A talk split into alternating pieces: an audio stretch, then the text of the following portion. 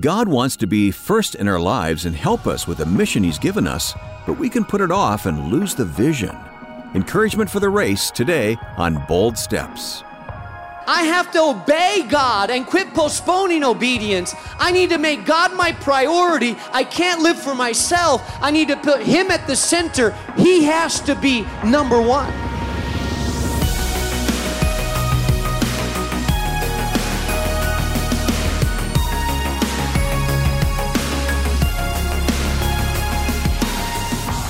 Welcome to Bold Steps with Mark Jobe, President of Moody Bible Institute and Senior Pastor of New Life Community Church in Chicago. Many of us at one time have had a clear picture and God given direction shown to us in life, but along the way something happened. Discouragement and distraction set in, and we put off what we were called to do. Today we continue with the book of Haggai and how God stirred people's hearts and restored a vision. We're hoping today's broadcast is sort of a tailwind that pushes you in the direction God is calling you to go. Our series is titled Fully Devoted. To hear this or any message again, visit boldstepsradio.org. That's boldstepsradio.org. Now, with part two of the message, It's Not Over Yet, here's Mark Jobe with today's Bold Steps. Haggai and the people of Israel were living in a city where the temple was torn down. It wasn't finished because they had postponed it. They were working on their own houses, building their own houses, busy with other things, but hadn't finished the house of God. Number two, so not only do you need to decide to stop postponing, but you need to understand also that we move to finish when we understand the ripple effects of unfinished business. You need to understand that your unfinished business, that your procrastination, that you're putting it off, it has ripple effects into your life. That some that you're losing something by not obeying. You're losing something by postponing obedience. You're losing something the longer you wait. And so the prophet says to the people in verse 5 Now, this is what the Lord Almighty says Give careful thought to your ways. The Living Translation says, Look look at what, what's happening to you. In other words, check out your life, examine your life. Look at the mess that you've gotten yourself into. Pause for a moment to examine what's happening in your life by postponing obedience by not finishing what I've asked you to finish, by not moving forward with those things that I've called you to do, look what's happening to your life. And he says, You've planted much, but you've harvested little. You eat, but you never have enough. You drink, but you're never filled. You're never full. You put on clothes, but you're not warm. You earn wages only to put them in a purse with holes in them. Come on, is someone listening to this here today?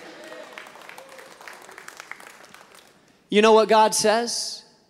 God says, Because you've postponed, because you haven't put me as a priority, then I have taken my favor away from you,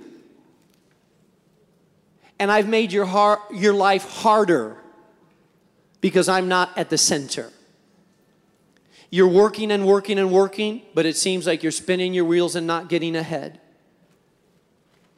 You think that this is going to fulfill you and you chase after it, but you're more empty than you ever were before. You've thrown yourself in your jobs to try to gain prosperity, and it seems like, hey, I'm making more money than I've ever made before. You put it in your pockets, and it's like you have holes in your pockets. You ever had a hole in your pocket? Put something in, it's like, hey, where was it? It's like it's going in and going out. You're not saving any of it, you're not keeping anything. Basically, what he tells them is because you have not put me at the center, because you've postponed obedience, now you, you're, you're not, it's not working out the way you thought it would work. You've pursued after your own things, but as you pursue after your own things, the more you pursue them, the emptier you are. The more you chase after them, the less fulfilling they are.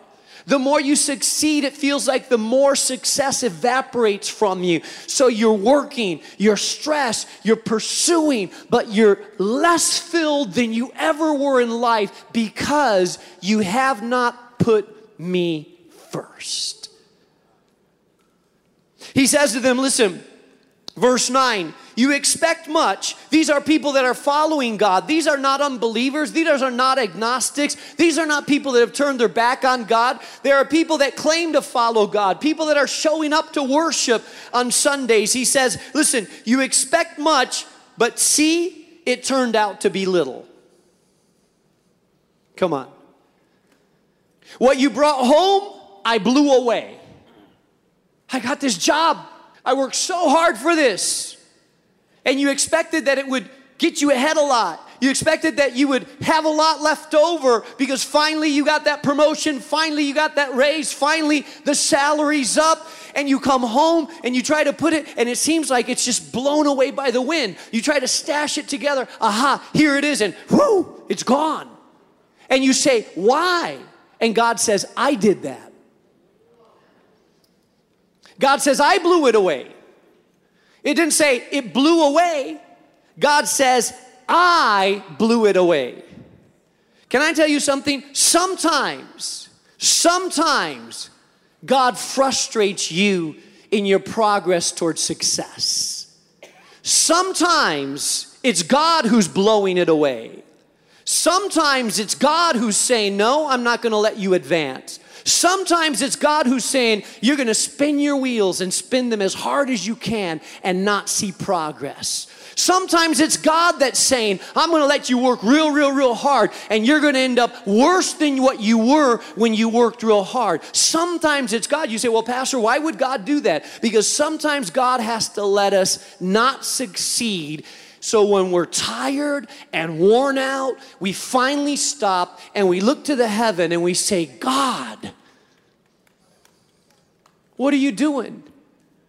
And God says, I'm trying to get you to put me first.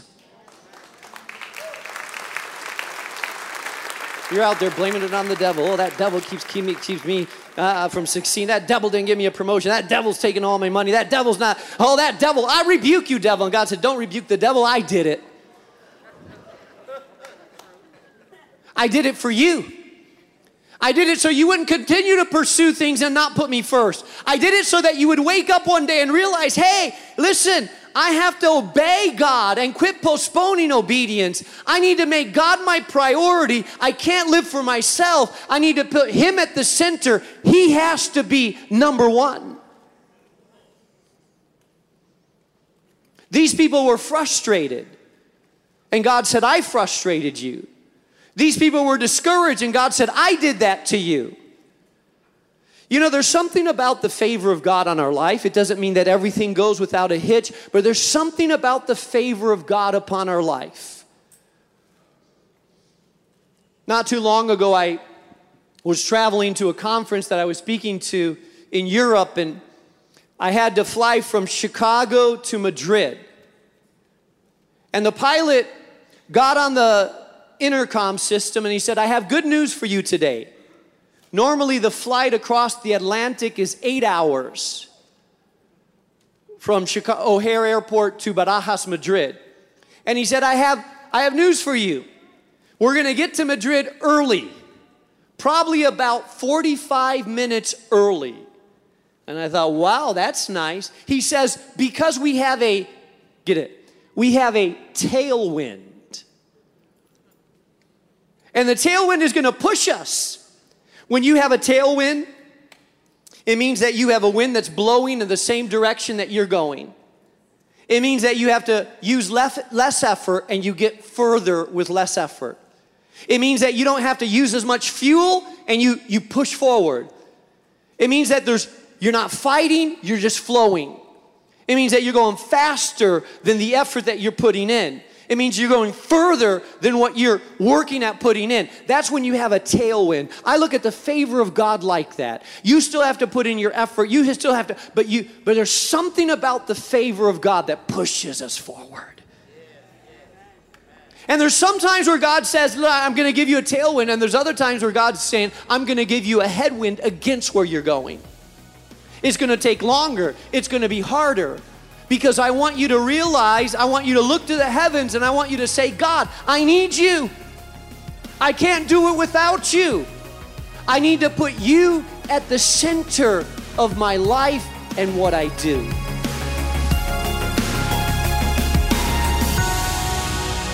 You're listening to Bold Steps with our Bible teacher, Mark Jobe, and we will get to the final half of this lesson in just a minute. But before we do, we want to give you a heads up on what you'll find this weekend on our sister program. Mark, we call it Bold Steps Weekend. Yeah, and so this weekend, we're in a series entitled Red Hot Faith. If you're listening to me, you understand how challenging it is to keep your spirit fervent. We all go through those roller coasters. This series is going to help you, I think, rekindle spiritual fervency. Sounds exciting. That begins tomorrow on Bold Steps Weekend. Remember, you can always listen online by going to boldstepsweekend.org. Now, let's return to the final part of today's Bold Steps message. It's called It's Not Over Yet. Here's Mark Jobe. Matthew 6:33 Seek ye first the kingdom of God and his righteousness Jesus said and all these things will be added to you as well. So, not only if we're going to finish well, not only we need, do we need to decide to stop postponing and determine to move forward in our obedience, we also need to understand the ripple effects of procrastination, spiritual procrastination. But number three, if we're to move to the finish, we need to grasp a vision of a preferred God given future. You see, I believe that a lot of people bail out and they quit when the vision fades. Proverbs says, without a vision, my people perish. Without a clear, defined, preferred vision of the future, we lose motivation. Without a sense of our destiny, we stop working.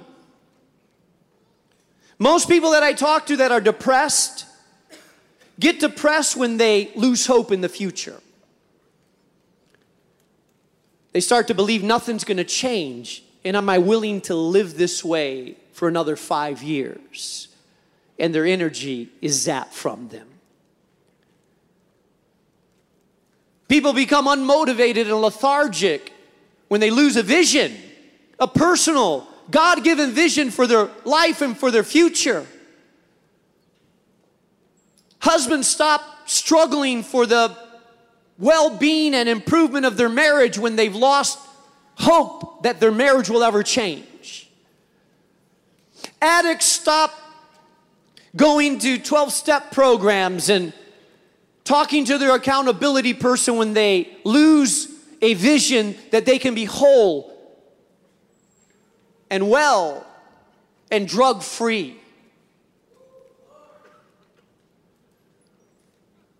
People accept poverty in their lives when they feel like they can never dig themselves out of it.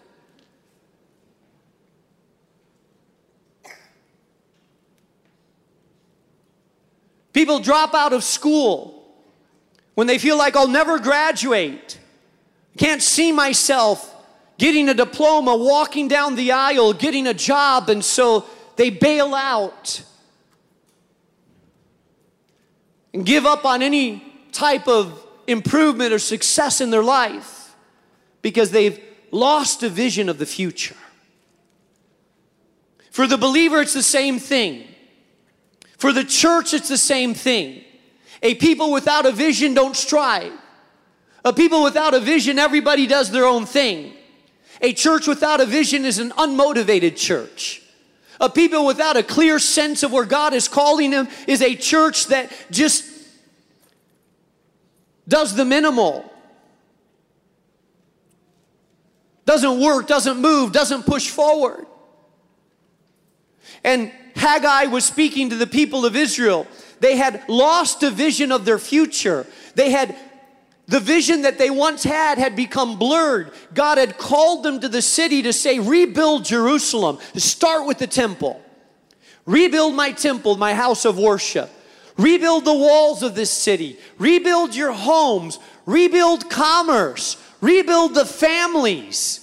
May there be laughter in the streets once again. May there be prosperity amongst us. Maybe we, may we worship God once again. May this be a place where the presence of God dwells in a powerful place. May there be um, marriages that happen, children that are born, laughter that that echoes throughout the streets, people that are worshiping God, harmony that flows in this place, but they had lost the vision of a Jerusalem that could be restored by God. Let me ask you a question Have you lost your vision? Have you lost the picture of a preferred future that God is calling you to? Have you stopped believing that God can do it? That the circumstances can change? That you can be a cycle breaker and legacy maker? Have you, has the vision become fuzzy, unclear, foggy? The Bible says that after Haggai challenged these people. Then the verse 13 says, Then Haggai, the Lord's messenger, gave them the message of the Lord to the people. And God said, Hey, if you get back on target, put me at the center, continue with the vision that I've called you to, the Lord said, I am with you. Let me tell you, I've prayed this over and over as a pastor of this church. I've got on my knees. I've cried out to God. I've said, God, I'll do it if you're with us. But God, if you're not with us, I don't want to be in ministry. If you don't go before us, count me out, Lord. Because if your presence is with us, all things are possible. When you're amongst us, healings happen. When you're here, God's salvation occurs. When you hear, you open up doors. When you're here, nothing can stand against us, God. But if you're not with us, God, I'm out of here if you're not with us. I need your presence. That's why we call for a season of fasting and prayer to be reminded of our own weakness and press into the strength of God, to say, God, we can't do it without you. Oh, maybe we've grown. Oh, maybe we're bigger. But God, do not, I, I in no way ever, ever, ever mistake our growth and our strength to replace the power and omnipotent presence of the Almighty God. And as Haggai spoke, the Bible says that God says, I will be with you, declares the Lord. I love this, what it says in verse 14. It says, So the Lord stirred the spirit. And he started with the leader. He stirred the spirit of Zerubbabel, who was the governor of Judah. How many knows God can even touch politicians? You know it's a miracle when he does that.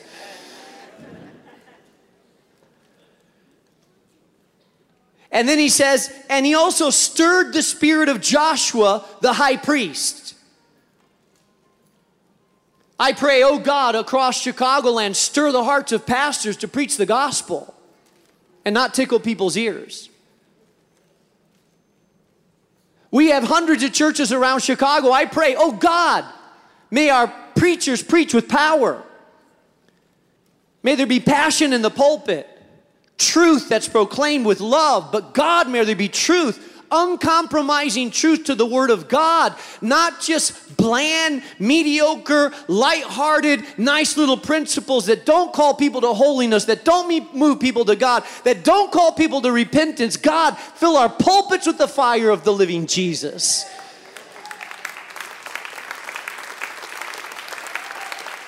So God stirred the hearts of the politicians, He stirred the hearts of the preachers, and then it says, and the spirit of the whole remnant of the people, God stirred up the people, and they came together and began to work on the house of the Lord Almighty, their God. When he stirred them together, they had a vision of the future. And when they had a vision of the future, they had power in the present to make a difference. You see, we don't have energy to make a difference unless we have a vision that compels us and we're stirred in our heart to make a difference. I heard Years ago, I heard of a town that a reporter had gone into that was scheduled to be inundated. They were going to release a dam, and the dam would inundate a whole village, and so it would be it would be drowned out. They did it for irrigation purposes. And the reporter went into the village that was about to be flooded. They were fighting the breaking of the dam. And he noticed that the houses were manicured, that the gardens were well kept, that fences were painted, that the streets were clean from debris, neighbors were out talking. And he interviewed the neighbors, and they all said, No, we love our town. We don't want it to be flooded. We don't want this to be destroyed. We, we're fighting, we're keeping. And he, he noticed it, it was a great little town. But the politicians and the powers that were be, they said, No, it's better. We have to flood this. We have to open this, this dam, or it'll cause problems. And so once the town heard that the town would be flooded, the reporter went back a couple months later and he walked through the town and he realized there was debris in the streets. Gardens were unkept. Trash was out in front. And he interviewed some of the people. He said, What's going on here? This is a different town. And they said, Well, you haven't heard the news. We're going to be flooded. If there is no vision for the future, there will be no power in the present to make a difference and work hard. Oh, I'm talking to someone here. If you have no vision for the future, you have no determination to work hard now. If you've lost your vision, you'll lose your strength and energy. If you've lost a God given preferred vision of the future, you will be lethargic, ramble on meaninglessly, do the minimal, just live in life. But if you have a God preferred vision of the future, it's that vision of a God given future that will motivate you to work hard for what God is doing. It'll get you out of bed in the morning, jumping out of bed in the morning, get that cup of coffee, get in the Word of God, praying like your life depends upon it because you're a man or woman with a mission and a God given destiny to make a difference in this world that God has called us to live in until He comes again. Regaining your God given vision for the future. A great word of encouragement on bold steps. That's Mark Jobe And Mark, I want to underscore your point that this isn't something that we have to do on our own. If we make God the center, He will come alongside, He will be with us. Uh, let's wrap up with a word for someone who's feeling weak or weary about moving forward and getting back into that race. You know, we all feel like that certain days, Wayne. We're just tired. And I'm talking to that person right now that you've been persevering week after week, month after month, and you're just plain old tired. I'm encouraging you to say, It's not by might, not by power, but by my spirit, says the Lord. So I want to challenge you in your weakness to press into God and, and just say, Lord, I am very tired and very weak right now. So I ask that you would empower, strengthen, and restore me. Yeah, that is an encouraging word. Thank you. Well, it is our prayer every day here on Bold Steps that God's Word will change the hearts and draw people to Himself through the teaching of God's Word on this program. Now, Mark, we recently came across an example of this, the power of radio, I mean, when we met Nancy at a recent event that you spoke at. And we'd like you to hear, Mark, a bit of how Moody Radio was there just when she needed it. My name is Nancy, and in 1971, I was going through a very dark, painful time in my life. I was thinking there's another way out. I couldn't stand the pain anymore. I didn't want to live. And it, it was in the evening, and I was listening to the radio, and I was just turning stations just to, just to find something. And I heard this voice, and it just really drew me, and I listened to him. And what kept me listening to the program was I felt hope that I could still survive this situation that I was in and find hope and find something better just ministered to my heart. It kind of saved my life, I felt. So that's why I love Moody and I want to continue to contribute to him. It was a lifesaver for me. I love that story. Wow, Nancy, that touches me. At a deep moment of darkness in her life, I, I love that she says this I felt hope. I felt hope. You know how many times, Wayne, I've heard that from people mm-hmm. that have told me I went through a season where I could barely get out of bed, were suicidal thoughts, Boy. but God ministered through Moody Radio. And of course, we know it's not Moody, it's the Spirit of God right. ministering Using radio. radio. Yeah. Yeah, that's a powerful story. Thank indeed. you, Nancy. Well, as you know, we couldn't do this without partners, and thank you, Nancy. And if you'd like to join her, you can contact us through our website or phone us. We really appreciate your help and support as we proclaim God's Word on Bold Steps.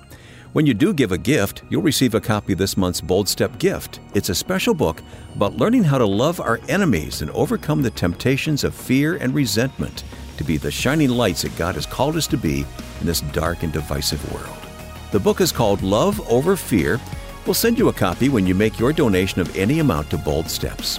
Again, just go to boldstepsradio.org or call us at 844 615 7363.